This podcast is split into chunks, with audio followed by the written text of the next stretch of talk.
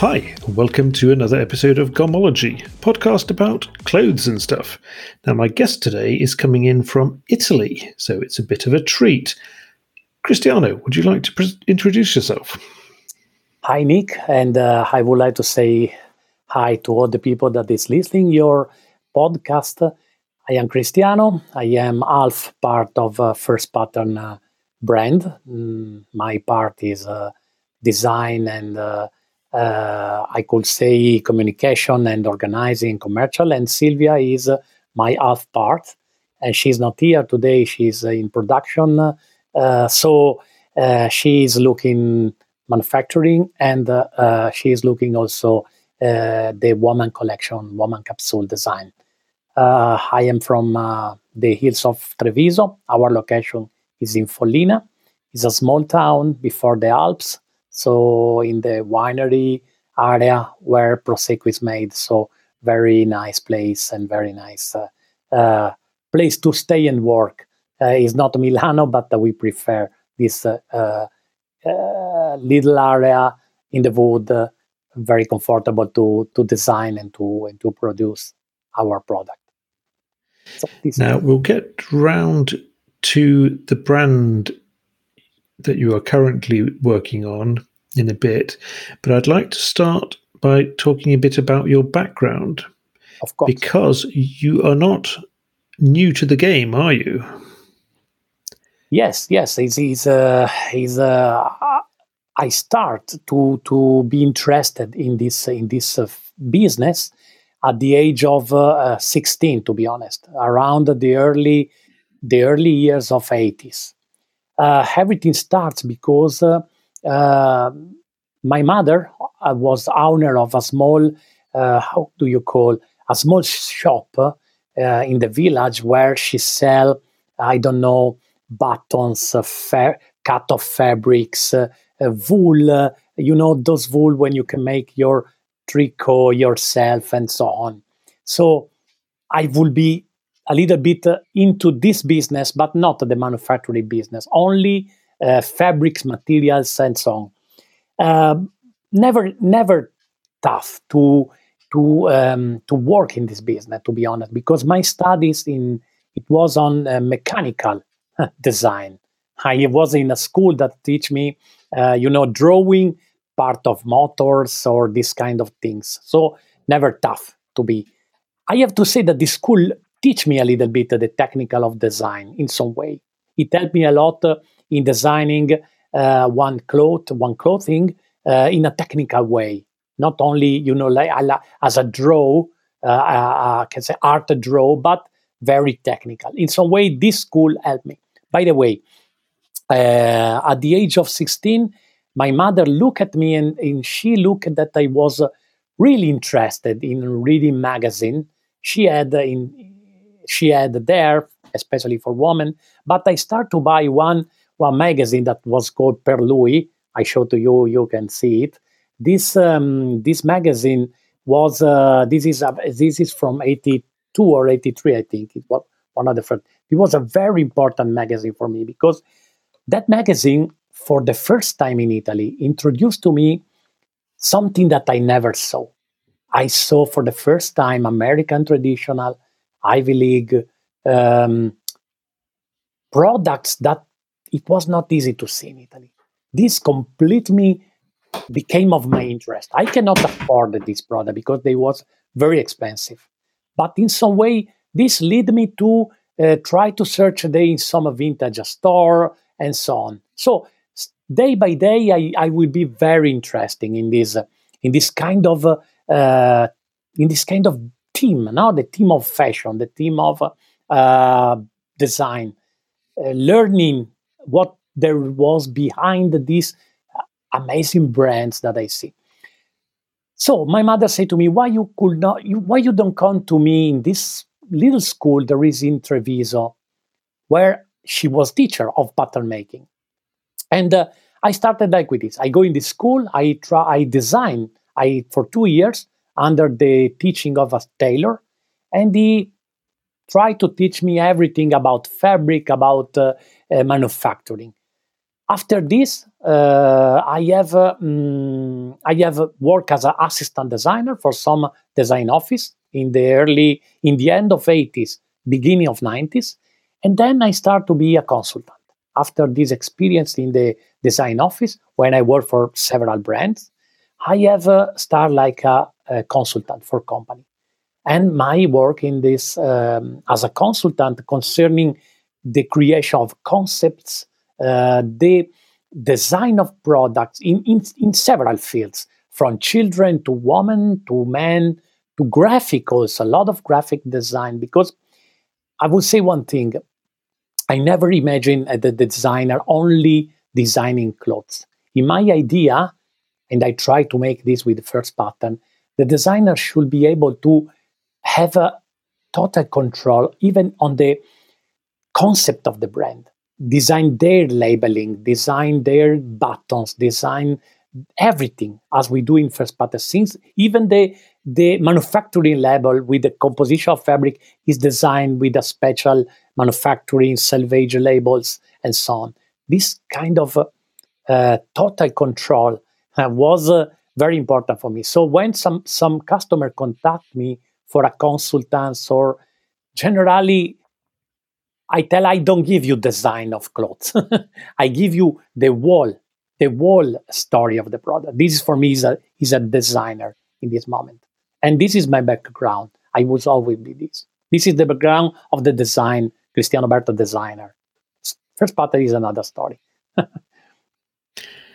so it really started with your mother's shop and then it, it, sort of went on with the American magazines you were looking at. Italian magazine, to be honest. It was an Italian magazine. Italian magazine yes. of American styles. Yes, yeah. Italian magazine so, about this kind of uh, American traditional seeing by Italian eyes.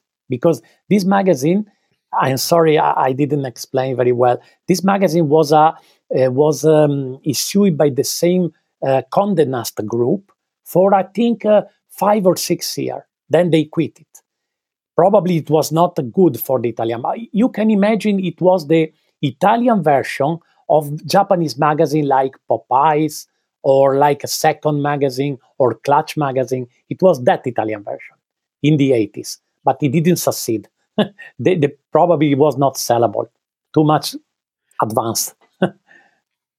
But the styles they were showing then was very different from what was popular in Italy at the time. Exactly, exactly, totally different. Because uh, I never saw, even now, one Italian magazine showing an Ivy League blazer or uh, one vintage hunting jackets uh, or uh, I don't know uh, some some image of products that uh, are, for example, you can see it.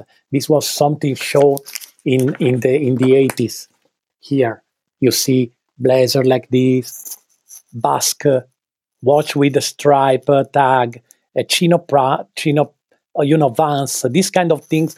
It was a blazer for you. So never saw this. All in italy at the time even in the 80s you could see gucci vuitton giorgio armani that, that is my favorite design of course but this kind of italian fashion you could not see American traditional fashion. This magazine tried to offer this vision. It was unbelievable for me. Yet most Italians are will only want the Italian style, absolutely nothing else. Yes, this is true. This is true because I have to say that the, in now it's more easy, or my, I think starting from the early 2000s, uh, it was more easy to find a Japanese magazine. Uh, there was a high uh, interest of the people because even internet helped a lot to understand better heritage style, American traditional, and this kind of things. And in some country, uh, there was a huge interest in that product, original products made in USA. We we have to think that this in Japan it was since the 70s because I have here in my office a lot of Japanese magazine of the 70s that I collect over the years. And in the 70s, they show Red Wing, they show uh, American uh, I Filson hunting jackets. Uh, they, they, they invented this uh, heavy duty style, no mixing Ivy League and outdoor style together. So they was really advanced. When this magazine from Japan arrived in Europe, they changed totally the games, I think. And more people was interested to know. We also have to say the distribution of that product, product changed. At the time in the 80s, there was only one distributor in Italy. It was WP Work in Progress, was the name of the distributors. Uh, for some period, he worked also for uh, Woolrich, uh, for uh, Timberland, uh, um, I think other brand like Hawkins for shoes, kind of brand that you didn't see here, Barbour, and they was the only distributor in Italy for this brand. But of course, the price was highly, really unaffordable for normal people. So even this was because if you have to buy, I don't know, Giorgio Armani, uh, Armani jeans, I would like to say, no jackets for let's let's imagine 300 euro at the time. Uh, one Barbour cost 500 euro. So the people prefer to buy they are Giorgio Armani because it was more a brand. But original products was um, only for the people who look forward, not for the people that looking for fashion. This is changed, of course. Now everybody can have everything. It's totally changed. So is the reason why probably now is necessary to to start to design something different, no, something with a new vision instead to try to bring a continuation of the original uh, products because the original is original. You cannot copy, you cannot uh, clone, you cannot uh, try to be at the same level. I always say this because sometimes the people ask me why you, as you as your um, as you have learned a lot of the original products, as you have a, your archive and you study the product, why you don't make a beautiful replica of a M65 jacket? Why you don't make a beautiful replica? I say, I don't see the meaning to make the replica of a. First of all, there is a lot of interesting companies like Real McCoy that are the best in the world. So why you could try to follow the number one that that for 20 years study how to make the best M65. So it's not a good business for me. and the second, I think that a designer have to see the the product with is personalized, not uh, the um, the highs of the market. No, because I imagine my customer looking for something different. They they probably want to buy uh, another kind of field jacket, just to name one, or another element of blazer. So sometimes the changing is not the design, is the fabric, is the fit, is uh, the way you see. Another simple example could be, sorry, could be the blazer. When we launched the blazer, our blazer, we launched it in a fabric that was never used to make a blazer uh, in that way. It was a special wool. You, you, you own one of my blue blazer, and especially the blue blazer with the Ivy League style with the uh, copper uh, brass buttons was always made in a classic cloth, in a classic uh, fabric. Nobody attempted to do in knit, but not like a sweatshirt, like a tailored. So in some way, it's uh, really modern because it's, it's, a, it's looking like a, it's a technical garment because the wool is very technical, it's a thermoregulatory, it's comfortable, it's stretchy, but at the same time when you wear it it look heritage it look traditional. This in some way this is a kind of a first part i want to say. Want to talk about the traditional product, established product by a view totally different. We try to do this.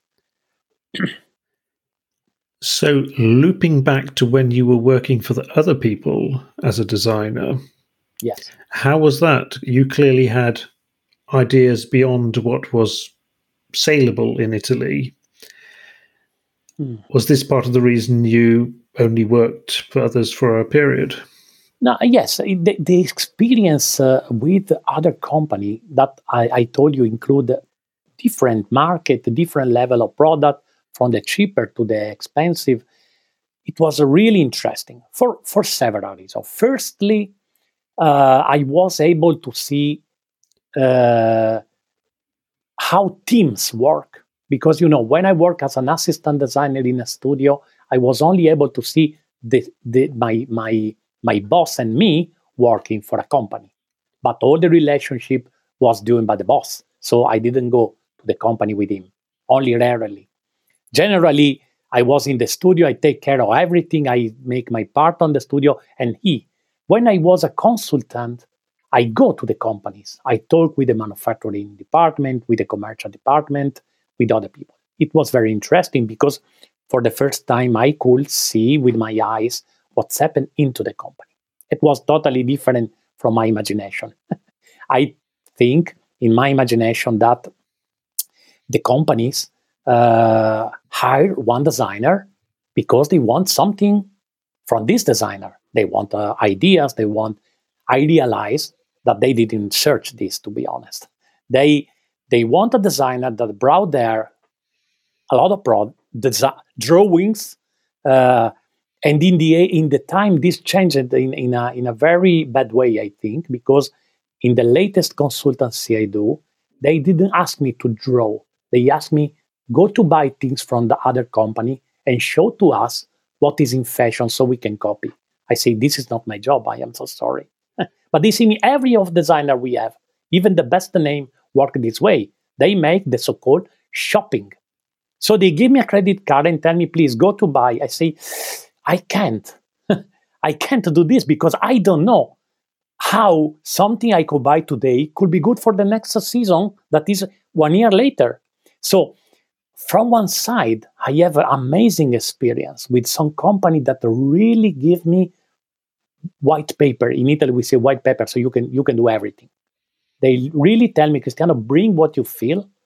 Don't worry, we work on this, and we try to transform this in a commercial way, good for the market. But the, it was interesting because sometimes I discuss with the marketing department, they say to me, oh, this is not sellable. Ah, it's too advanced. I remember, I think it, it was 2004 or 2005. uh, I show some kind of a, a fit uh, bigger for trousers that companies mm, is too bigger, is not sellable. But they, they're also sellable because there is a market for this. So other company didn't have this approach. So at the end, uh, I found very complicated to work for as a consultant because you have to be able to um, to accept some compromise that uh, uh, it's very hard if you if you see that the decision of uh, uh, agents, commercial departments, uh, is a damage for the, for the health of the company.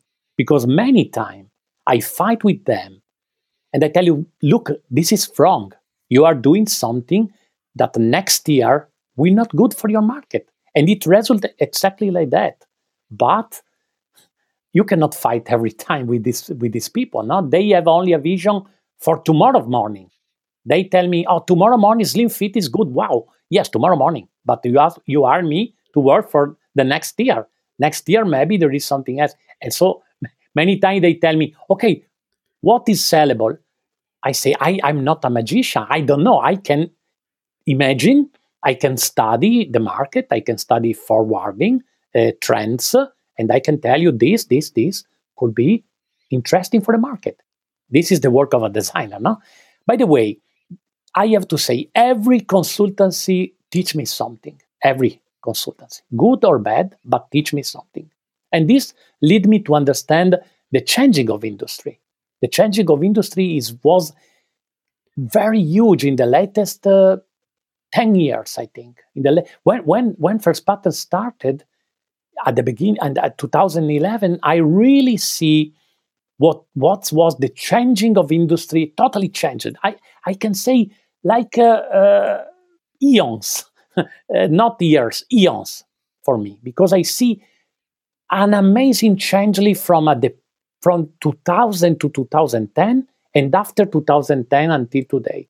I think he had two different eras for several reasons, but was a, a, complicated, a complicated process helped by the beginning and the burn and the birth of streetwear, of influencers, of um, uh, this uh, the the rise of the new generation of French brand like uh, you know Balenciaga.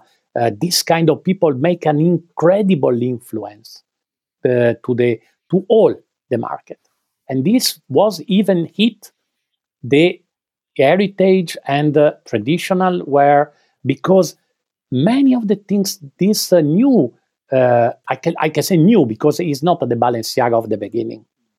It was uh, the beginning of a new generation, like the new designer Demna Gvasalia and many others.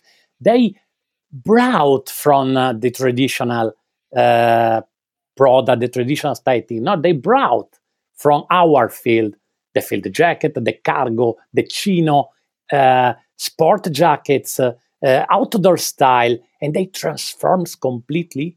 In some sense, we have to admire them because they they really redesign fashions, but at the same time they create unbelievable confusion in the market because everybody was hit, but this uh, total different way, and uh, the the um, difference from authentic and traditional product and fashion advanced uh, style was uh, impressive and create a confusion. So many company now are confused by this, and it's not uh, it's not uh, uh, hard.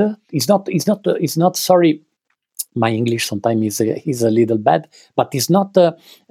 I, I could see is often often you can see that confused company try to make both product in the same collection. No, maybe some kind of oversized uh, outdoor jacket. At the same time, they have a traditional uh, pants in the collection, so they could not match in the same collection because they try to follow every kind of of customer. So it, it was totally changed because I think in the early 2004, the middle part of 2000s, I feel and I see company was really uh, focused on their product. They don't try to be kind with everybody. They try to be focused on their product. Now, only few, I think, they became and they uh, they con- they stay on track. Many of of the company try to to move and to see what is the best opportunity to, to sell, of course, because business everybody want to sell, but you have to also be too consistent with your story. How did the influencers play into this? Uh, you you mean about um, my brand or about the? No, well, about how um, you were mentioning how everything changed with the yes. streetwear came in and Balenciaga ah, influences okay, and so forth. Yep. Influence for for for that changing, I I tough. It was a it was um. You, we can we can divide in two part. The influence of uh, uh, how can I say the needs of that brand to to change totally their philosophy to to be more modern and on the other side we have to say the style that influenced that brand so in the first part we had uh, the needs i said the um, to change uh, the rules because all that brand if you remember Vuitton, Balenciaga, uh, I remember, I can remember Christian Dior, all that changed from the old, old image they have in the past. When, when they was the original designer, or until the designer was alive, they understand they could not continue the tradition of that designer. So they try to hire very young designer, and they give them do what you want, uh, so make a make a a big impression to the people. So we remember uh, the born of Slim feet, uh, the born of Black again in the market. Um, uh, a lot of new designer that we never heard and we didn't know where they comes. They was very young, 20 years old, 25. They did. They have was uh, you know treat with uh, amazingly private jet and uh, you can do everything you can have the best uh, hotel you can have a lot of money so they was totally free in this way they they completely renew the french brands italy was not good to do this italy arrived 10 or 20 years later with a, a new vision. So this is very important. French was very strong to understand how to change their very old image. Influence of product, I think it was doing because that the, the, this new designer was very young. So they was they go in the vintage stores, they read the Japanese magazine. So this is why probably they brought from the original authentic style the field jacket or the outdoor jacket, no, the 6040 jacket or old uh, Patagonia, um, you know, fleece, things like that. And they was able to reinterpret in in a in a totally different way. So again, uh, the influence come from, to be honest, the original product field, come from the heritage, uh, the traditional American, the American traditional, and this kind of products, but was brought in the fashion. In the fashion, look, if we imagine how the oversize have conditioned the fit of the product in the latest two or three years, it was unbelievable because if we talk about outdoor style, uh, we have to to think that many of the companies that are now offering oversized uh, down jacket with uh, I don't know 25 pockets and all these kind of things that look uh, impossible not to to imagine even three years ago come exactly from the trend of the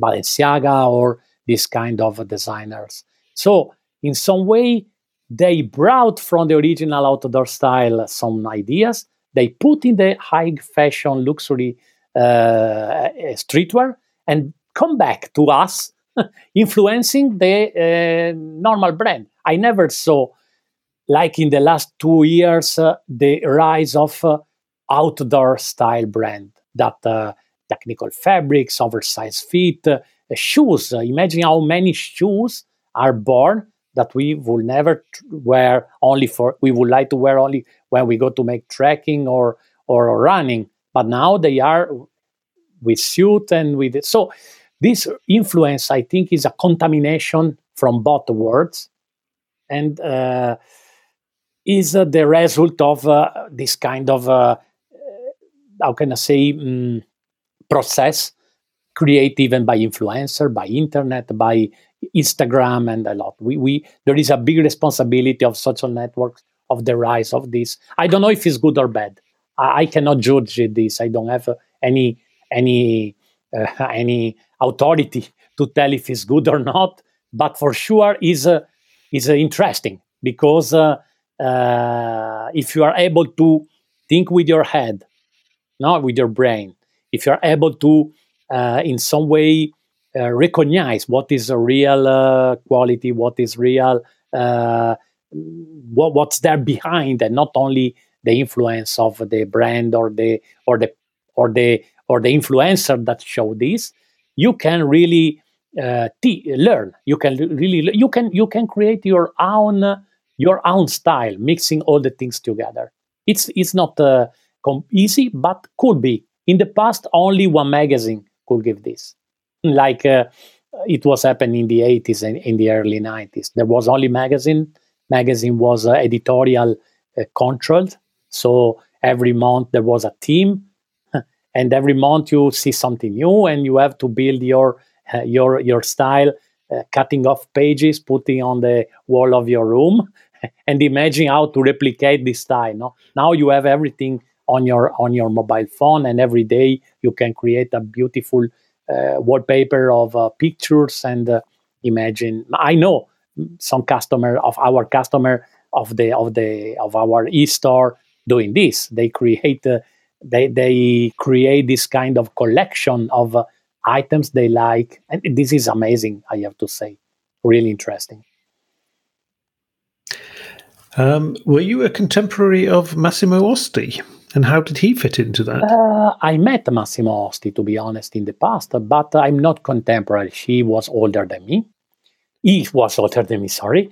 And uh, I met him one time only in the, I think it was 88, because uh, one of my boss, when I was assistant designer, has a store in his store, he sell CP Company, Stone Island, and this. And one day he brought me to uh, to uh, one session of buying for the season. So I go with him, and he was buying a Massimo Osti uh, collection, CP Company. So I was able to meet uh, for some time, I think one hour or two, and see some collection while you make the order for the season.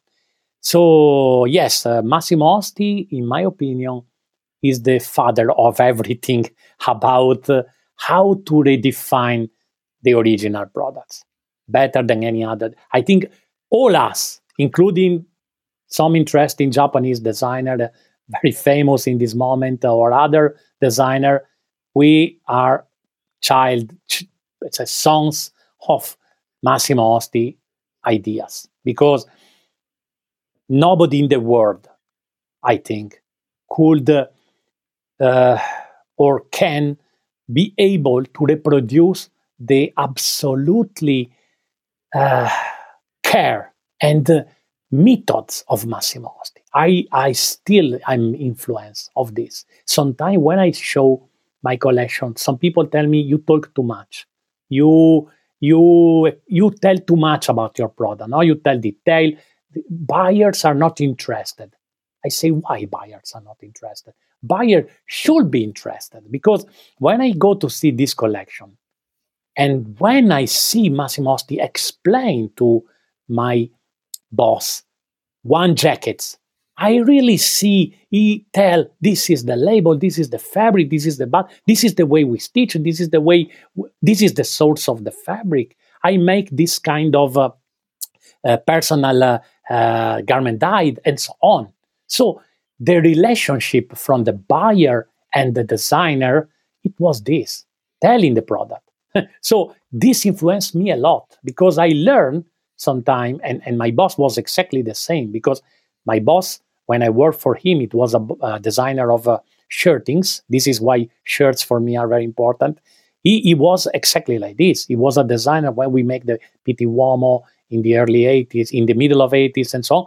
He he uh, he explained the product. Every detail was explained, and also we we teach how to explain the product to our agents, sales agents, because sales agent, commercial department, in my opinion, now they are they have first they have a lot of products in their showroom, so they cannot lose time to tell everything, and this for me is a very bad because sometimes there is brand that you can sell without tell nothing because they are established, they have some name, they make a collection already know, and so on. Other brand like First Pattern need to be told.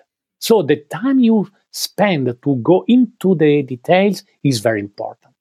And it, it is essential for me because especially if we think about Massimo Osti, his product was not uh, only a design, it was everything because every single detail was working to an explication and description. And this is uh, the father of, of all our. When today we read in um, uh, in post or we read in uh, interview uh, designer that tell I have to do these things. I, I inside me I laugh a little bit because I say it was do 30 years ago by Massimo. exactly this. is not new. It's not. Uh, there's nothing to invent, to be honest especially I told by myself, I, I everything I do come from Italian teachers, Italian fabric manufacturer, Italian bottom manufacturer. Everything I do is depending from them, from the experience I had with them, not from my invention.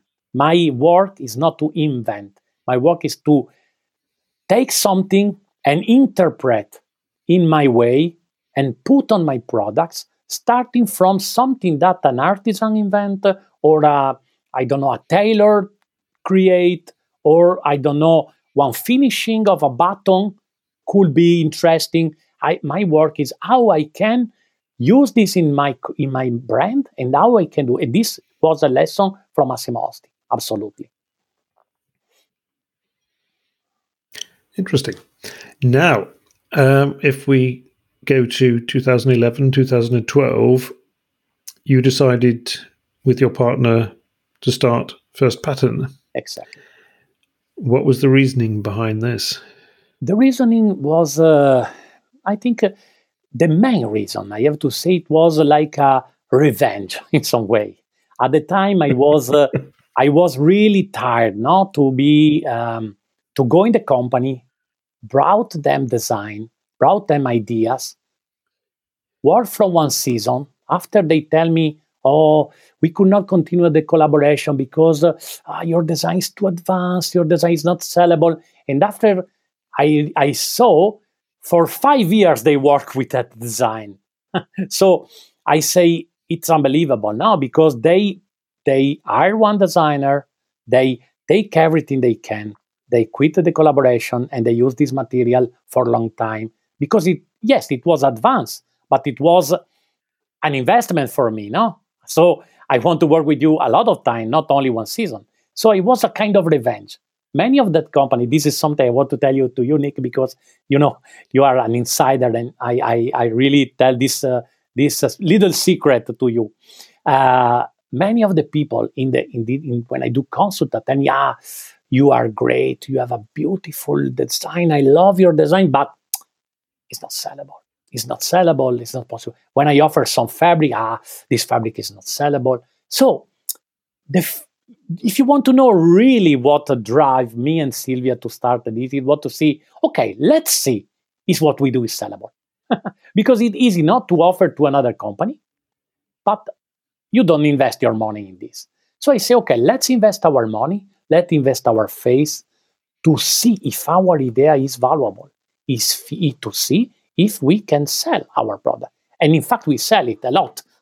so it was a show to, it was a, uh, the, fir- the first season showed to us that the, the way was correct. You have to show to the people and to the buyers something different. Something different, something that is, uh, you have to, to, to invest, you have to risk. So the first season was a risk, totally risk, because uh, the company that produced our product was uh, in some way um, in cooperation with us. They they offered to produce the, pro- the we, we, was in charge of the owning the brand, commercial department, and design, and they was in charge to produce it. But when we arrive after the first trade show in Japan, uh, with the, with the Yuki Matsuda, that was our uh, our distributor in the beginning, uh, Yuki brought us in Japan. I remember he tell me, Cristiano, yeah, I have a space in my showroom. Do you want to come with your brand, I, I go there. But when we come back with these small orders, the company refused to produce it because they say it's too, it's a small order. We, we cannot produce it. It's really expensive. You, you lose a lot of money. So me and Sylvia look, I remember it was four, four in the night. We, we say, what we do? We go on or we quit the first season? We say, we go on. so we produce it we lose a lot of money, as the company say, of course, because to produce, I think it was 200 pieces, you lose a lot of money, uh, minimum quantity, minimum quantity for fabrics, for manufacturing, but we didn't care. If you believe in something, you have to insist and to, and to go on. So this was the beginning. The revenge against the market, to be honest, and the, not the market, to the marketing people, and the uh, and the passion to see if our idea could work. And we think they could work. And from then, has it been plain sailing or uh, has it the, been tough? The, the sale, it was, of course, it was increased. It was increased season by season. Uh, we we expand our our market. At the beginning, it was only it was only uh, Japan. It was the, the main market. We had uh, three or four customer Japanese customer the, the usual name, now Beams plus uh, United Arrows, this kind of customer, and some are very small.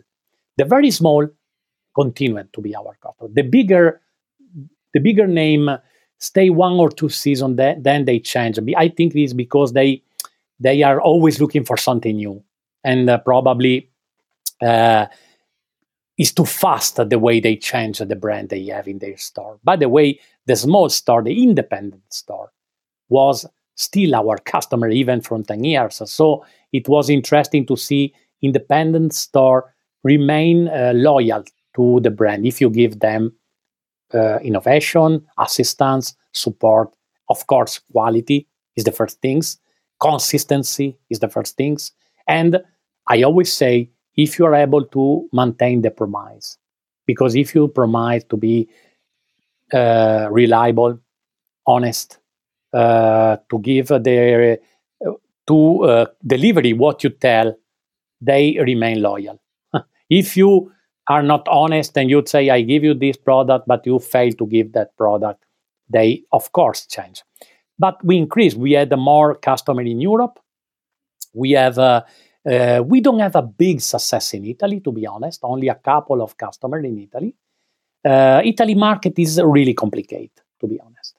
Uh, Italy market, in my opinion, is uh, is a market where our store owners are really influenced by the name of the brand, by the name of the brand, and by a kind of uh, uh, marketing system that is not possible for small company like us, artisanal company like us, because company with a certain established position, they have maybe warehouse, manufacturing, a lot of pieces, cheaper price, and so on, are able to give commercial um, commercial conditions that are very, uh, very, um, how can I say, are very workable for stores. So they can send back the product they don't sell, they can buy and pay very late, things like this. Italy is a market really based on this kind of business. European market is totally different, but Italian market, you have to be very big. You have to have a warehouse available. You have to have uh, uh, an agency, for example, an agent that uh, collect the money, go there, show the products. is too complicated, to be honest. It's too complicated because generally we, we work with the best agency in Italy, but we didn't have any result. Only because probably we are not able, as a small company, to fulfill the needs of the market of these stores that uh, start with a big enthusiasm so I remember the first season, wow, amazing. But then when you, I remember one store, particular star, I thought they was a really clever in product, but we had a, a trousers in the past that was called Reco trouser. You know, with a chink, you can you can move your waist from uh, to from uh, one size and a size and a half to like the original military pant. No, so if you wear with some tuck, some uh, shirt tuck, you can a little bit change your waist. Like many companies have this, but we do really. Some company do it, but it's a fake. It's only a detail. We do it really. Now, one size up, you can close with two but they send back because they say the waste is not good. I say, look, but you understand that this waste you can ah no no no no we don't like this kind of things so just to tell but they have the best brand engineered garments uh, uh, filson uh, Woolrich, all the best but they didn't understand our products. I don't know. So we decide to work in Italy only with those stores that really love our products, really feel it, and they are able to uh, understand the, the concept behind the first pattern. And so the market increased, and we had. Uh, I have to say we are satisfied in this moment from this situation. I have to say that the e-commerce give us another boost because again i have to say uh, retail market in this moment uh, is very confused not only by the covid mm, the covid makes some changing but not uh, in my opinion don't doesn't the, the changes start before covid uh, i feel even the best store we have in europe are uh, a little bit confused because many new brands arrive in the market, uh, especially in the denim field. Uh, new newcomers of the world of denim, newcomer, newcomers in the outdoor style, newcomers in uh, in traditional or in this kind of product. Uh, they offer manufacturing in Portugal that is cheaper. They offer uh, manufacturing in Europe, but not, of course, in Italy. What is made in Italy is not uh, made with uh, expensive fabric like us. Like so, I mean exclusive fabric that we project and we realize. close to here in 40 kilometer, 50 kilometer from here. So it's a totally different business, but uh, they offer good price, interesting style, aggressive commerce, a commercial approach. So in this moment, there is too much offer, and it's complicated for established brand to compete with this uh, aggressive newcomers that maybe could last one year, maybe could last 100 years. I don't know. They are almost new, five or six years old, and they arrive very, very aggressive. Uh, what I see is a big difference is the e-commerce. E-commerce is totally different. E-commerce is the final customer that decide, and the final customer know very well what they want. They don't. They cannot be driven by the shop owner that show maybe some brand because they have high margin on this brand, or they show this brand because it's more sellable in their mind, and they avoid to show probably other products. They, they, they, they, the buyer of online products study what they want to buy. This, this is another aspect. We have very, I think is around 0, 0.1, 0.2 returns. It, it, for me, it means something, no? Because it means that when they receive our product, they are happy. They have studied, they have read the measures, they see the measure is exactly what we write, because we measure every item before to ship. If it's not the measure, we didn't ship.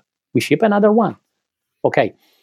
Um, they ask me a lot of things. I receive a 20 or 20 email every day of buyer that ask me, uh, I want to know better of this, this fabric. Uh, how is the best fit for me? My size is this. In this brand, I wear this. I love to wear this because I can help them. But every start, because for one week, two week, three week, they study my site and they see they want to know everything. So sometimes I discuss with an important retailers in Germany and they tell me, uh, we don't have time to, to talk with the people as you do. I say it's a mistake because uh, is the, probably this is the way they don't come in your store. this is the way because if they come in your store, they don't don't don't learn, don't don't know the, nothing of about the product. Uh, when the, so this is, uh, and another important things I have to say is the, I call it the matter of uh, uh interest, matters like measures of interest.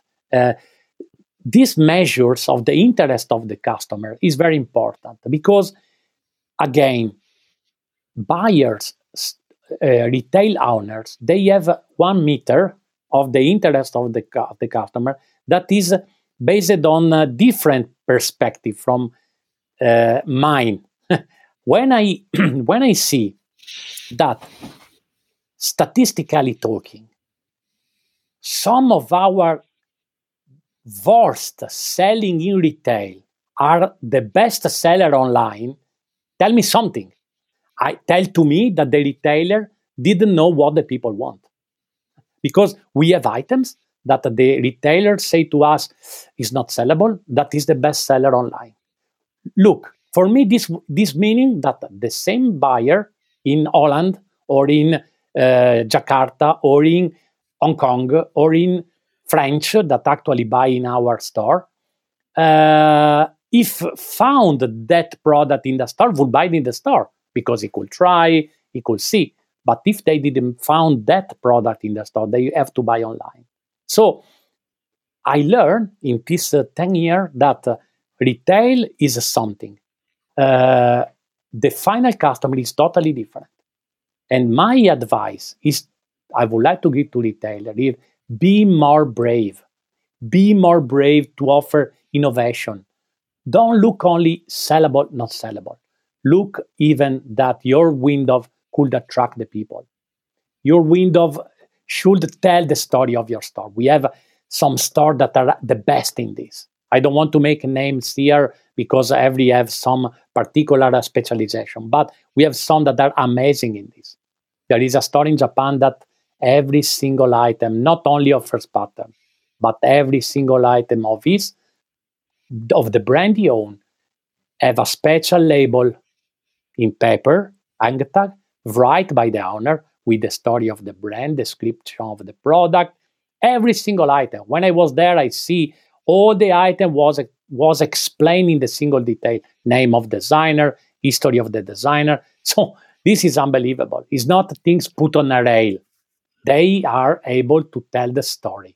So for me, retail should totally change their way of work.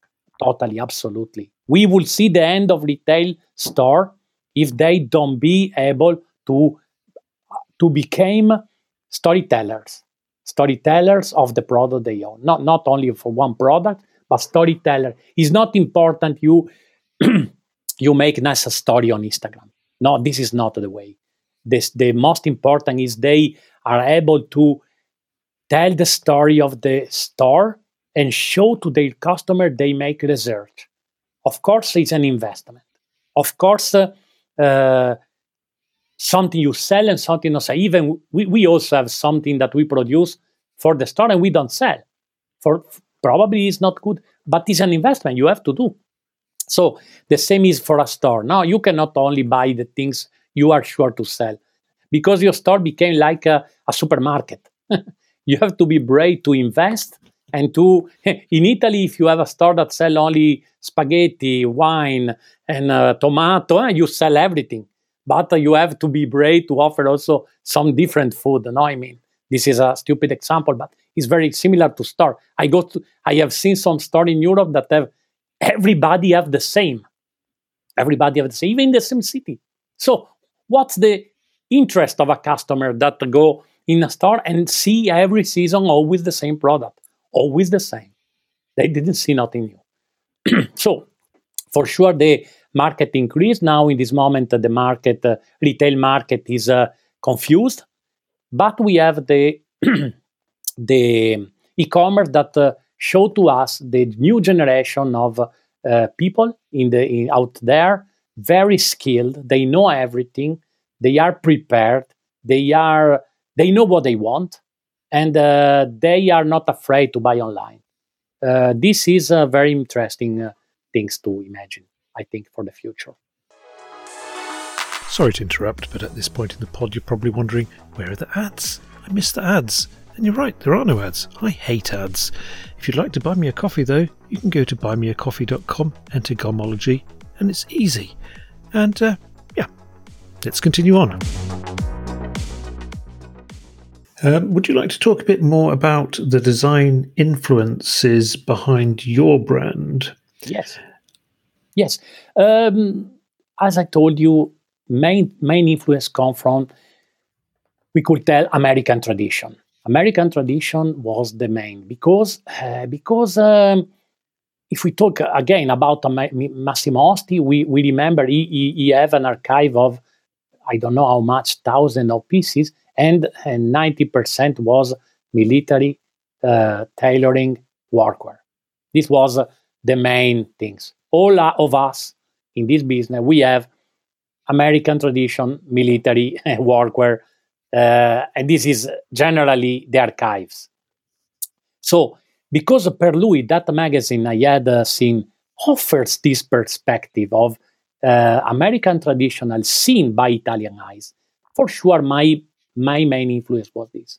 I said the blue blazer, chinos, uh, Timberland shoes, Red Wing uh, work shoes, uh, de- denim, of course, was very interesting. Interesting, um, classic outerwear, uh, every of this kind of uh, country style, no uh, Anglo-American influence was very important for me. At the same time, growing in the 80s, I was really attracted how Giorgio Armani reproduced this feeling of the American tradition in Italy with a totally new concept.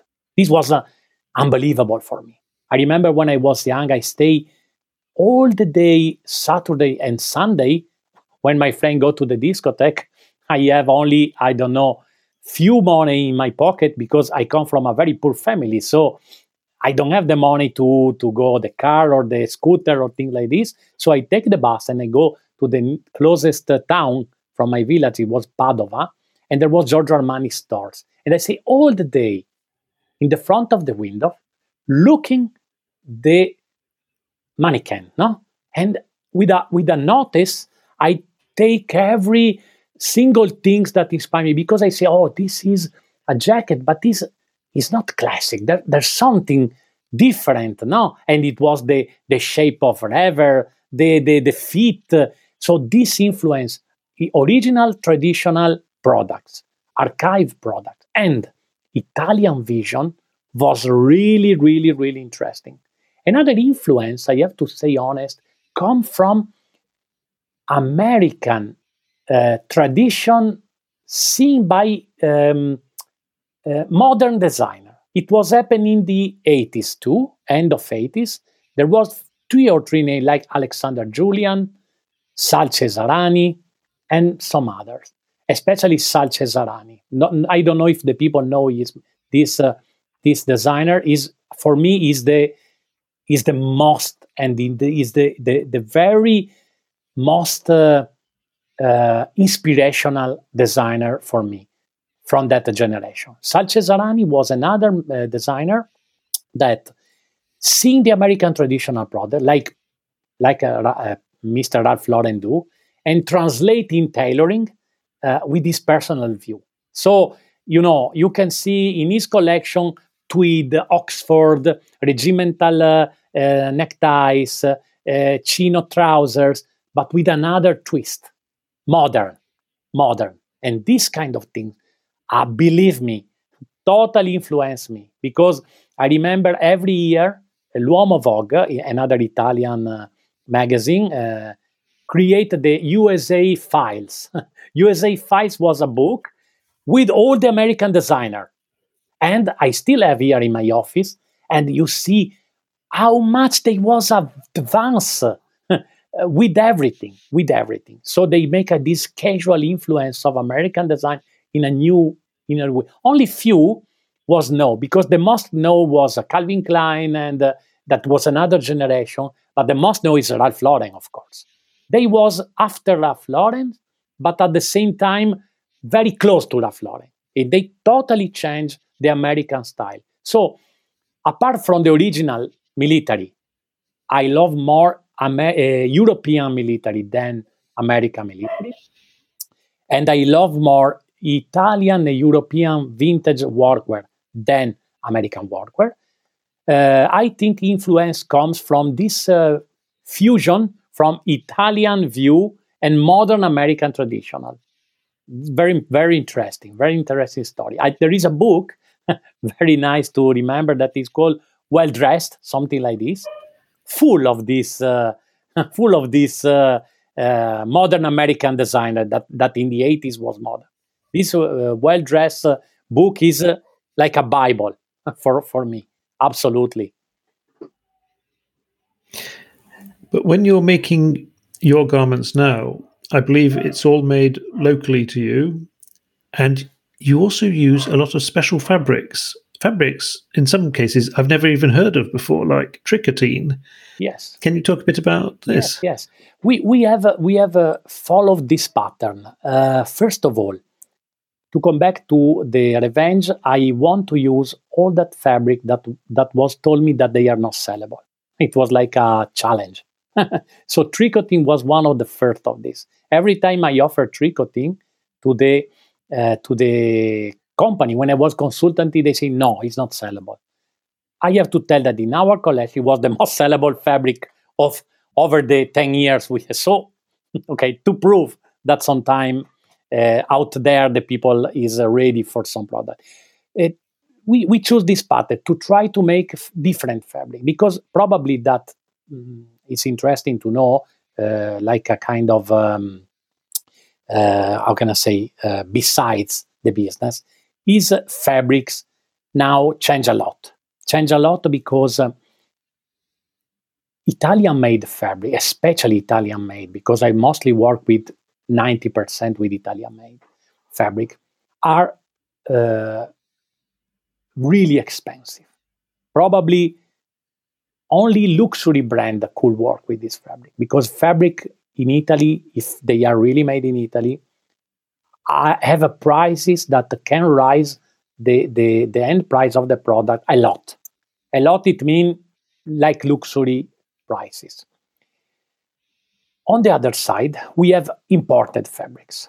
So we have fabric that come from uh, Asian or, for example, Bangladesh or, for example, uh, China uh, and other Far East uh, Asian countries, even Pakistan, even uh, kind of Middle Eastern areas, and they are they are generally basic fabrics. I mean, twill, poplin, canvas, three or four type.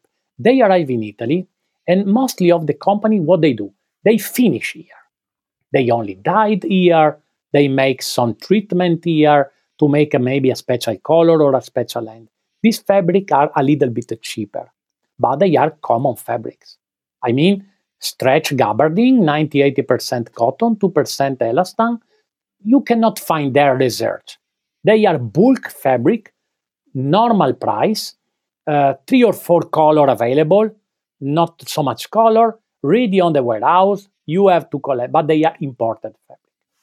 So if you are consistent with your uh, with your with your story, you you want to use Italian fabric. So even if we try to see every manufacturer, every uh, company that offer fabric, at, at the end we have uh, start to work only with two or three. Two or three fabric, for example, tricotine is not a new fabric. It's a fabric that comes from the 60s. In the 60s in Italy, tricotine was used for uh, uh, raincoats, raincoats because it was very tight, it was compact, and uh, was used to make this kind of uh, you know like trench, no, like trench. In English they use Ventile. We use uh, tricotine. It was possible to find uh, uh, with a coating for rain or na- natural. So this kind of fabric, I always heard it when I was young. Tricotine from my mother. My mother sell small roll of fabric and sometimes say, ah, this is nice tricotine. You can make a skirt, you can make a, a vest. So in my brain, tricotine was always connected to utility, utility things that is uh, good price, uh, very very resistant uh, for use, and so very good for workwear for military. Other fabric we have launched, for example, it was um, the the knit. The knit we have is is a, is a, an amazing fabric. Uh, the story behind is is is unbelievable. This man that make that fabric is, I think, about 80 years old. the company is made only by him, his daughter, and two or three uh, two or three people that work in the company. It was a, a man that have a big, big, big company that uh, and, and and was in, in in a team with other owners. At a certain time, the, the other uh, owner, the, the partners, say to him, "We want to sell all the old machine because we want to start to produce uh, cheaper fabrics." So he quit the relationship with them. He kept the company, the older machine, and give give the modern machine to them. And because he say no i don't want to sell this obsolete machine because they make an amazing fabric. I discovered him in a in a trade show. And there was a small booth. And uh, i see this fabric. I say wow they are amazing. I discovered they was close to me. And uh, i go to visit them. And i show i would like to reproduce the original uh, English pattern, like tweed, like herringbone, like pied de poule, in knit. And he, he doing this for me. Uh, the fabric at the beginning is like a tricot, it's like a knit. And then after a process of steam and particular uh, shrinking process, it started to be like two meters. But at the end of process became one meters and 30. So it shrink a lot so imagine how much it costs because you use only a very very small part. This is one of the reasons of the uh, the the jacket is expensive. is is a is a a fabric that is really hard to to to sell for them because nobody want to buy. It's too expensive. But uh, you know we are smaller. We can manage a little bit our margin. We want to do only the best, uh, so we can offer at, a, at the correct price. But this fabric was unbelievable. Another fabric uh, we have established in this se- in two or three seasons ago uh, with a company uh, in the in the area of Vicenza is uh, is our Big Check. Big Check is another amazing fabric we have on selling. is um, a fabric made of linen, wool, and there is a process using a little percentage of nylon. And when they finish the fabric, the different shrinking of uh, the tree yarn create a crease effect on the fabric that is incredible. Look like an old uh, wool jacket that you have stored maybe in a box. When you you take the, the wool is all shrinked, but the the softness and the and the result is amazing. And with this company, we have invented the uh, non-denim project. so the, the, the, the idea was how to offer something that is uh, consistent with our idea of innovation, but is even consistent with our uh, passion for denim. And uh, we try checking denim because we even do five or six years ago. Even, right now, we have an interesting offering on the site of our archive Indigo collection. But uh, look in the market, we say, oh my God, everybody is doing denim now. No, again, there is the original Japanese, there is the newcomers, there is the uh, the the big, the tall, the oversized, the small. Uh, no, we don't want to make that. We want to to try to do something different. So we create a fabric that is called starting from a serge. Serge is a kind of twill, irregular twill that I have in my archive from a military work jacket. We start with this serge and we, we produce it with cotton and hemp. And the blue is not indigo, but is a reactive dyed blue, so didn't fade. So the look is like a jeans. It be you can have the same effect of jeans when it's worn, so became soft, became but didn't fade. It's a modern approach of jeans. This is our approach to fabrics. Try to offer something different, something new. We have another little area, is interesting. We have a uh, some Japanese fabric that come from uh, uh Japan, Osaka area. They are, uh, I call it the basics. For example, uh, military satin, military herringbone. we use the cotton nylon from Japan. so fabric that is uh, uh, more connected to the authentic products. Japanese are the best in the world to reproduce it. So you are sure if you buy a herringbone cotton from the Japanese market, is exactly the military herringbone taken from a vintage cloth. So it's good. The the service is uh, very good. The quality is top of the range, and uh, uh, okay, it's not cheaper, but uh, they can fill the needs of basic products. So this is another source we have Japanese fabric. So Italian and Japanese mostly. And a lot of research, of course. Now you mentioned briefly now the the non denim range. Now I have been quite frustrated myself at five pocket jeans being again and again and again. Uh, so, w- what is different about your non denim denim range. Yes, yes, yes. Now we we have, a, we, as I told you, it was a challenge because uh, for me, that I was always a passionate denim lover, it was uh, it was hard, no, to not to uh, follow the uh, how can I say follow the the the trend to offer some jeans, some salvage jeans, some you know this kind of bib overall that everybody is doing with big pocket, no? Uh, that uh, somebody launched that everybody copies. So we we we ask ourselves uh, how we can change, how we can we can talk to a new generation that uh, could have all the denim they want in this moment. So probably they are tired of this. What we can try to offer them another perspective. Because look, be be very careful in this. You want do you want original denim? You have to buy vintage denim. There is no any other option. If you want to buy an original five pockets with the fit, with the details, with the quality of the fabric, you have to search vintage. And vintage, you have to be ready to pay some price because now there's nothing around. It's not like when I was young when you could buy 5, uh, 501 double X big E for 50 euro in the market at Selvage. I still have three or four here in my office. Now you pay 1,000 euro for them. So if you are looking for this, yes, if you are looking for that kind of product, the original, if you want to be original denim, you have to buy this. And it needs knowledge, it needs time, it needs money. And this is the part of the collectors. Other, there is replica jeans. Replica jeans, the Japanese are, they are the best. They are the best. They can replicate exactly the original vintage uh, fabric.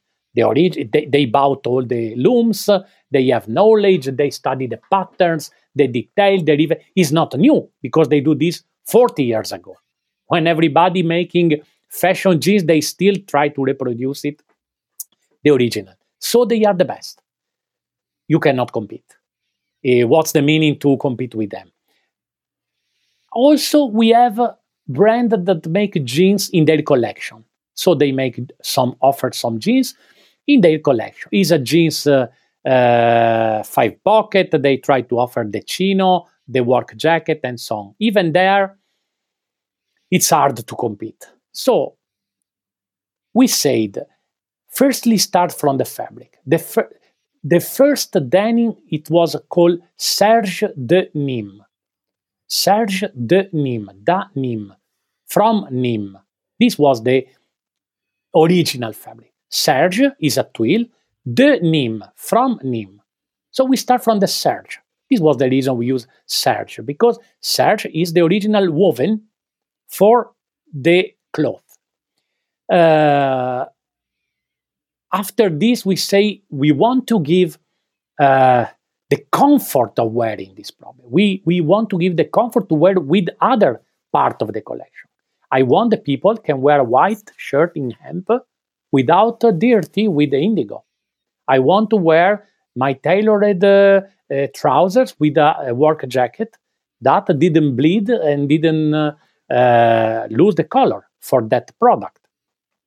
Especially for the, the next collection that is really tailored, the Spring Summer 2022, that is coming in January. So we decide to use this reactive dye. And the third was the design we have some you you own the the wonder vest now you own you own the wonder vest. You have seen the quality of the pockets how they are made the concept of keeping flat but a, expandable uh, po- uh, possibilities and so on. We have translate our style in that line. So we use the pocket of wonder vest is the is the vest i'm wearing but in an asymmetric way. For example one side from from one in one position, the other side another pocket. Some uh, customer tell me, ah, wh- why you use asymmetric? I tell, look, the original denim type one jacket has the asymmetric pocket, so it's not something we invent. It's part of the heritage of denim. Asymmetric position is original denim. It's not fashion denim. So uh, we have, uh, in some way, reproduced all the icon, icons of the original denim in a totally new version. For example, our our five pocket will be incredible because the fit come from our tactical trousers that is a cargo, so it's a more bigger. It has a chink to uh, to uh, change the waist. It has a pocket position a little bit bigger. Uh, the shape is a little bit uh, um, more comfortable the our uh, work jacket is a completely different from a work jacket like the original traditional, you know, chart jacket is a is a with a symmetric pocket, big pockets. Uh, it's a something new. It's a leader capsule, three pieces for men, two pieces for women. Very essential, but for sure, it's something different.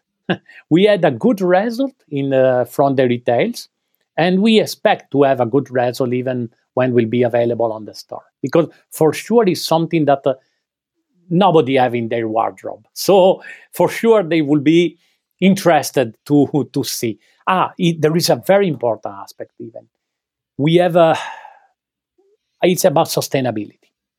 Sustainability now is a very important matter you know everybody is talking about uh, we don't claim about sustainability. Our company is sustainable. It is you know, a lot of greenwashing. Even uh, everybody is now sustainable. So we don't want to claim any kind of sustainability. For us, sustainability is uh, start from the the way you work, not only because you buy uh, organic fabric. The way you work is the first sustainability act you can do. The way you work is not overproduce first of all, because there's no need to overproduce. The more you produce, the less you pay the product. So many companies launch 2,000 pieces uh, to pay 30% less, but they only sell 300. Where they go the other 1,300? They pollute. So we don't overproduce. We produce only what we sell.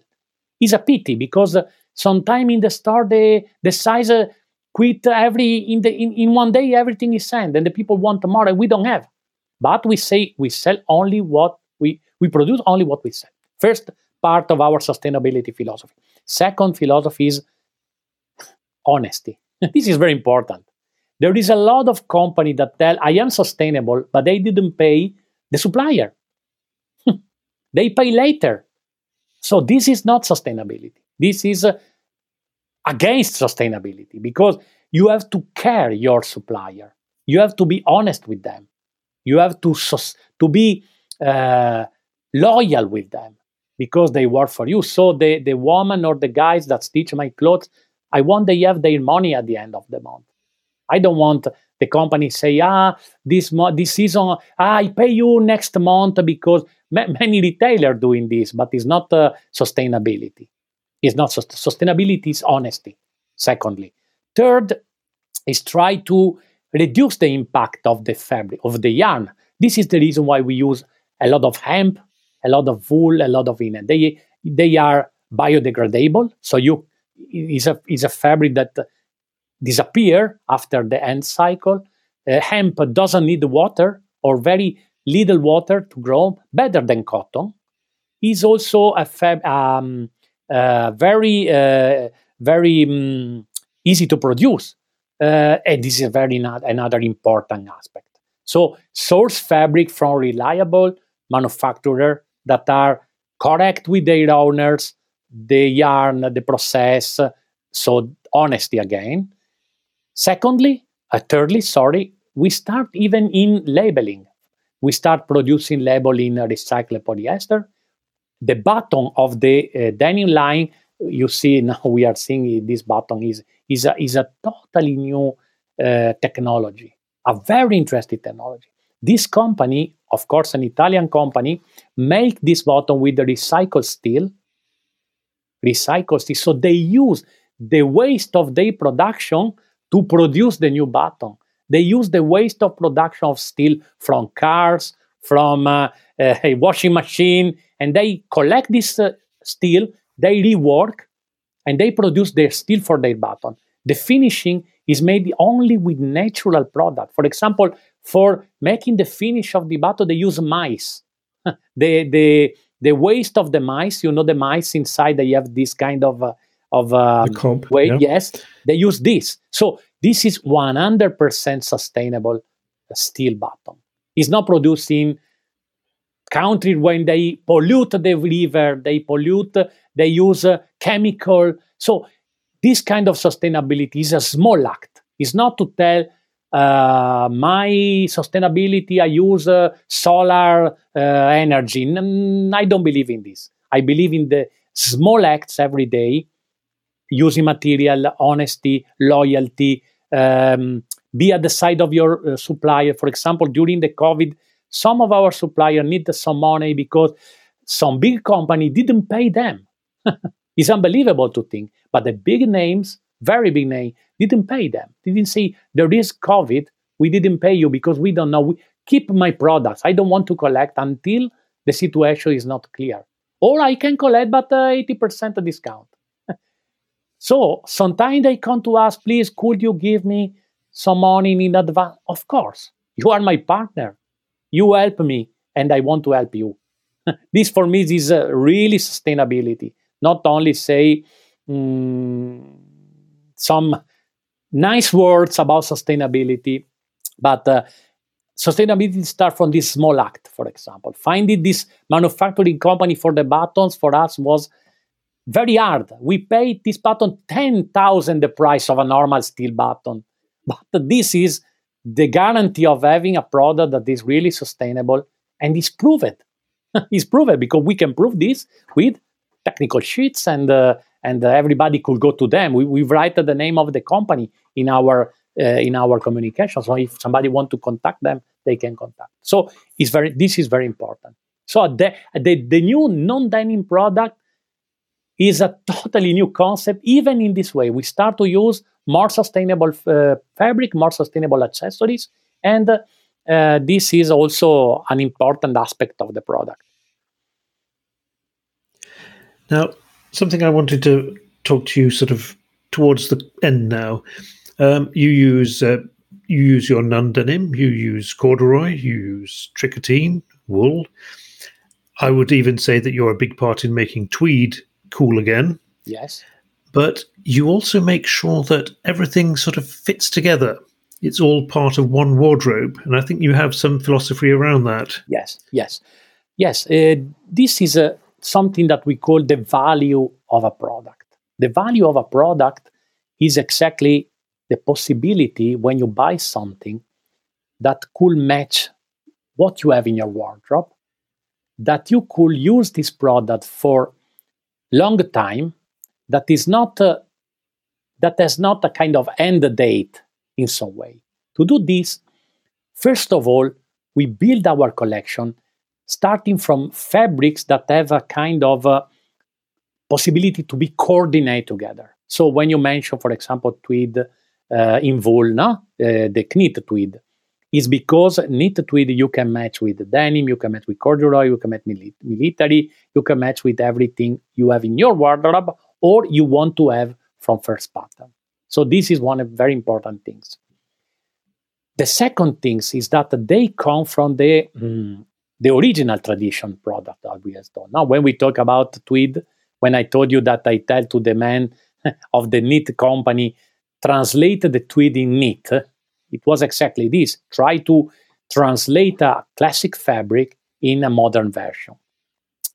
And uh, when we start to design the collection, we always have in mind five or six uh, staples, no, five or six iconic fabrics and if you see one of our mood board, it's interesting because we put at the top original fabrics. At the, the second level is made of, and if we write be how I see this in a new way. and we and after we put our test, now that is the different way, but the result is a is a different version of the original uh, authentic fabric. So five or six things you can match together even if they are, uh, for example, the big check. Big check is a, an example. And in the shirts also we have this process. Look, if you look at the, the shirts we have in the collection now, you could find very iconic fabric. Now, there is the herringbone, there is the flannel check, there is the black watch. You know, for example, these three, there is the polka dot. They are very classic and institutional fabric. But if you go a little deep into them, you, you can match all them together, for example. But at the same time, if you look the black watch, it's not a black watch. It's a different, totally different design. We we withdraw one color from the original. You, you see, I have a vintage shirt here. Is a is a black watch. Is a blue, white, and green. No, the it, black watch generally is three color. Uh, the authentic one. But there is several pattern, but the most known is a three. So we withdraw one color. Instead, we make a poplin, we make a herringbone uh, seersucker. You say, wow, it's complicated. Herringbone and seersucker together. Why? Why? Because it was different. You buy a, a shirt, you receive something that you never seen. if you check, for example, the the flannel, you will be incredible astonished when you touch it because you say, what kind of flannel is this? Is I never saw. Yes, it's impossible to sew because nobody buy one double twisted 50 slash 2 yarn count that is the most thinner to make a flannel. Generally, the flannel is the opposite. The flannel is a poor fabric brushed to make the felt. So it's cheaper. We, we start to the opposite. We take a luxury fabric that look very shine when it's not brushed, and we micro brush to obtain a flannel that is unbelievably light but super soft. And the third, the polka dot, or the, the polka dot is a jacquard, it's not printed, for example, and this is a rich fabric. And the herringbone. We, we, we have some herringbone shirts here that are from the uh, archives. And we talk with our sh- uh, fabric manufacturer, and he said to me, Cristiano, the best way to do this is recycled cotton. Because recycled cotton have this kind of irregular uh, thickness that create a, the, the, exactly the effect that you want. The only difference is that the original workwear was made in poor cotton because they was uh, very rough uh, and they have to long lasting. This is uh, more thinner recycled cotton, Italian made. So look a little look look old, but is new and, and with a new softness. So three or four fabric, but they match perfectly corduroy, tweed, uh, knit, and uh, the denim. So the collection of first parter always think a buyer, uh, a customer that uh, build his wardrobe with our products and never feel that something is old or could not match the new product. In fact, we have uh, some customer from Japan that have uh, the early collection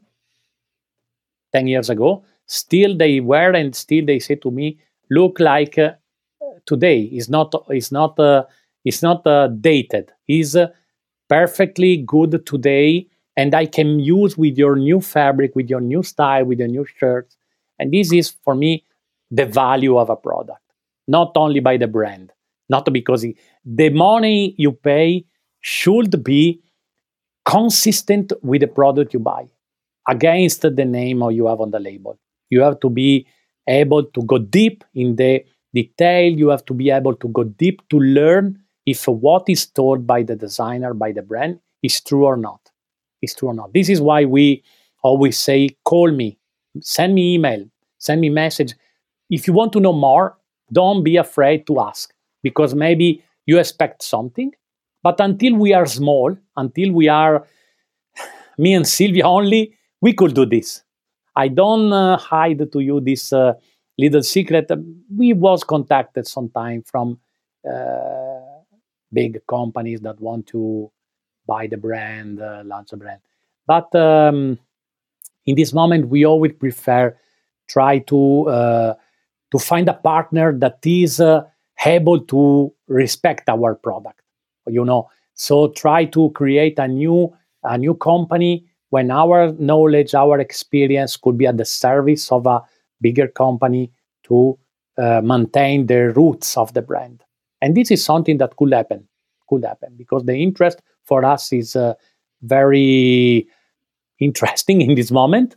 And uh, many of these uh, new generation companies are interested to find the brand that have their story, their ethic, their knowledge, not only the name, not only how much you sell. So it's a value uh, we are sure that the term value is uh, is very important in in this uh, moment of the of the of the market and, and of the products around. Tell the value of a product then and explain why some products are expensive is very important. Not to mentioning that uh, because the COVID, the price increase of 30, 40% in yarns, fabric increase 40, 50%, and manufacturing increase even more than 50%. This is something we have to face in future because for sure sometimes the people say why is so expensive. Even the last year we pay our product 30 30% more than the previous season. We didn't charge this to the final customer, of course, because they have bought the price at the beginning of the years. I mean, I mean to the retailers. But we paid 30% more some items because everything is increased. There is a lack of yarn, there is a lack of uh, luxury luxury yarn like uh, hemp, like linen, like wool. Uh, manufacturing is complicated because in Italy, especially, is decrease the the workers. There is no workers, so price increase, increase, increase, increase. And in the last two years, it was unbelievable. So many want to go in Portugal, want to go in the Mediterranean area, like Turkey, like Morocco, like this kind of place, East European, try to produce at a cheaper price. I don't know what's happened, to be honest. We we are confident that um, after the COVID start to disappear, the demand decrease of products, and so the price start again to be uh, affordable. But in this moment, and for all the 2022, we don't know what's happened to the price. We don't know what's happened, and for sure it reflect to the final customer. But it's not uh, the money of a company; is the money of the uh, of the system. In this moment, the business of fashion, because the yarn, because the manufacturing is very very hard to to to sustain in this moment. We we try to do the best. yeah. Um, you mentioned earlier something about um, the entire concept of brands. Now, I very much enjoy uh, your labels and your notebooks and your graphical profile, which to me is quite different from most other brands, at least. Could you say something about that? Yes, this this is uh, comes from my I think uh, uh, world vision of a brand because I this is another experience I had when I was uh, um, assistant designer. We we have at this office, and when we we ask, for example, to graphic design office, external graphic design, to design the labels for our customer or to design a, a logo type for sweatshirts, they always browse something we didn't like because they was not uh, into the fashion. No, they was a graphic designer, so they was more focused on the font on this, this, but probably could not they don't know nothing about vintage labels. They don't know nothing about the heritage, uh, traditional brands. So my boss tell me, Cristiano, are you able, we, because you was a mechanical designer, are you able to do graphics? I say, why not? I try. So I take a lot of books, I talk vintage, uh, vintage um, item and study how they make the label. And I learned that is not only graphic, is the manufacturing they are made. And this is very important everybody is good to design a, a, a, very nice label. The difference is how do you made this label, and this is the real difference to change. We we recently we had a company that copy one of our label, totally copy. We have a, in our label is right uh, Treviso, Italy. They write Firenze, Italy. exactly the same. Uh, of course, this label start from a military uh, field jacket or military items, no? So everybody could take the. But if you look the way our is made and the way their label is made, you see the totally difference. I don't tell here the secrets we have beside this because they copy even the manufacturing. but I want to tell that one part of our impressive um, approach to graphic is come from the manufacturing. So this is the first. The second is um, I don't try to replicate the graphic of vintage clothes. I try to uh, use my experience uh, from my uh, from my um, from the history. No? So I learned that you can use some font, you can use some uh, space from the from the uh, characters, you can use some uh, positioning of the lettering and in this way, you could build one particular, um, how can I say, proportions, particular proportion. So now um, we are also working on a new concept in our labeling that is called a specification. We are more, more for example, we have enhanced the category of the product instead of the name of the brand. Somebody say it's crazy, no? Because you you underline in, in little the name of the brand and you enlarge the category of the product. This is another different approach. I don't want to to be a bigger first pattern. I prefer first pattern is like a signature of a category. So we are shirt specification, need specification. The new denim we call utility specification. So categories instead of brand to enhance the category of the product, the quality of the product. And the second, I have to say that um, we have uh, uh, we have tried to uh, to use the label in in a, in a soft uh, way to the product because there was age that the more label you have on the product, the more the more the product is rich. No, uh, so there was a lot of people that put.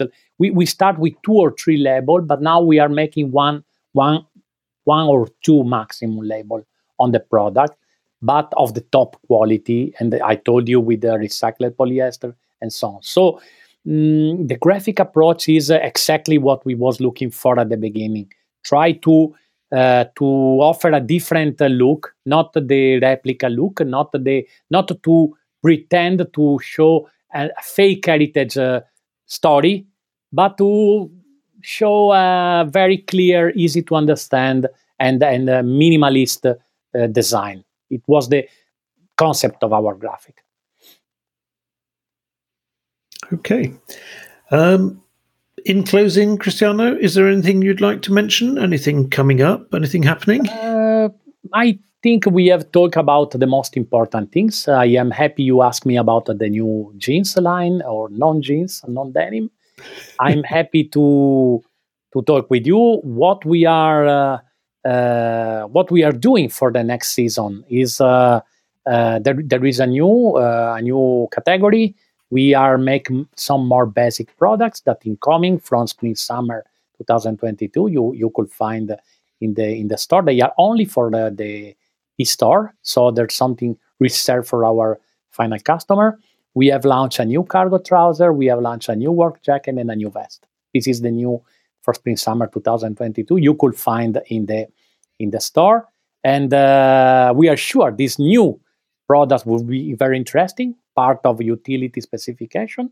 And uh, know? we are waiting for see what's happening in the market and uh, how much the people could be in touch with us. This is very important. Stay in touch with the people, understand what they, their needs, and uh, try to tell to them the most, the most we can to to tell the story because uh, uh, I think it's very important they know everything before to buy something that is not cheaper and that is uh, uh, is not uh, so uh, fast fashion like uh, we are used to have every day in our in our Instagram feed. Okay. I almost forgot uh, the question I've been asking everyone this season of yep. Garmentology. Um, part of the sustainability focus, um, the focus on being better consumers has been buy better, buy less. And I feel that part of that is also buy clothes that you really love, and enjoy. And I have been asking people about how do you go about making clothes that people will love and appreciate? Do you have any thoughts there? How to make people's uh, they really like it's tricky. Yes, it's tricky. it's tricky. I think, uh, as I told you, I think the people out there is uh, it never happened that they are so skilled. I think the people out there know probably more than us designer because they are informed. The people that is able to spend 600 euro for a jacket, like a first pattern knit jacket, or 350 euro for a pants. It's people with the knowledge. is people know very well the product. So I think the best way to make something that the people want and appreciate is to do what you feel. if I do what I feel, if I do what I like, if I do what I believe in it, I am sure this will be the best product for them. Because if you do what you feel, if you do at the best of your knowledge, with the best fabric, with the unique design, with the special detail, and you are trustable in this, you are doing something that the people would like for sure. Because I'm sure the people that come to our store is the knowledge people, is the people that is skilled, know everything, and know. So it's not complicated for me. Me and Sylvia, when we design something, we don't think to do something for somebody. we we try to do something that we like and at the same time we could really tell to the customer this is what we feel because it has a story the story we told is the uh, guarantee that is something that for sure will be liked by the people because if the people is looking for something without uh, uh, some story behind is not our customer. Is not our customer. So it's not complicated to do this uh, making something for the people like because every designer if he's consistent with yourself if he's uh, able to invest try uh, make test lose money uh, make prototype and uh, believe in what we do, for sure the result is something that the people like. This is my opinion. Okay. Thank you very much for being my guest today, Cristiano. And uh, goodbye. Thank you, Nick, for uh, have uh, me in your uh, in your uh, podcast again. It was an honor for me. Uh, you are one of the most knowledge uh, people I follow on Instagram and every of your pictures since when you make this amazing picture with two of you or three of you. I don't know how you do this because I'm not a technological expert, but it's unbelievable. I still be catched by this picture, and uh, your style is unique. Your knowledge too, and uh, I have a lot of admiration for what you do. And uh, again, thanks for for asking me this question and to be to be in your show. Thanks a lot, and to the people that listen this podcast. Again, thanks and for listening to me, my bad English, and my too much talk. Thank you. You're too kind. Bye bye. Goodbye.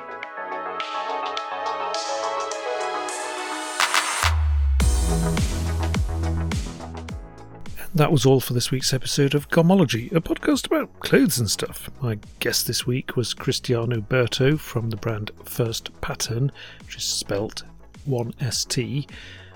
Uh, you can find them on Instagram as First Pattern. You can find them on the web as firstpattern.com. I recommend checking them out, they're good. And um, if you'd like to get in touch with me, the host, Nick Johannesson, my email address is welldresseddad at gmail.com. You can follow me on Instagram as welldresseddad. You can follow the pod on Instagram as Garmentology Podcast. You can also find my blog at welldresseddad.com, and I know it's predictable, there's only so many domains available. If you'd like to support the pod, get in touch, send me an email, give me your opinions, just welldresseddad at gmail.com. I'd love to hear from you. And um, there'll be a new pod next week as well, though we will shortly be taking a break. So until then, bye bye.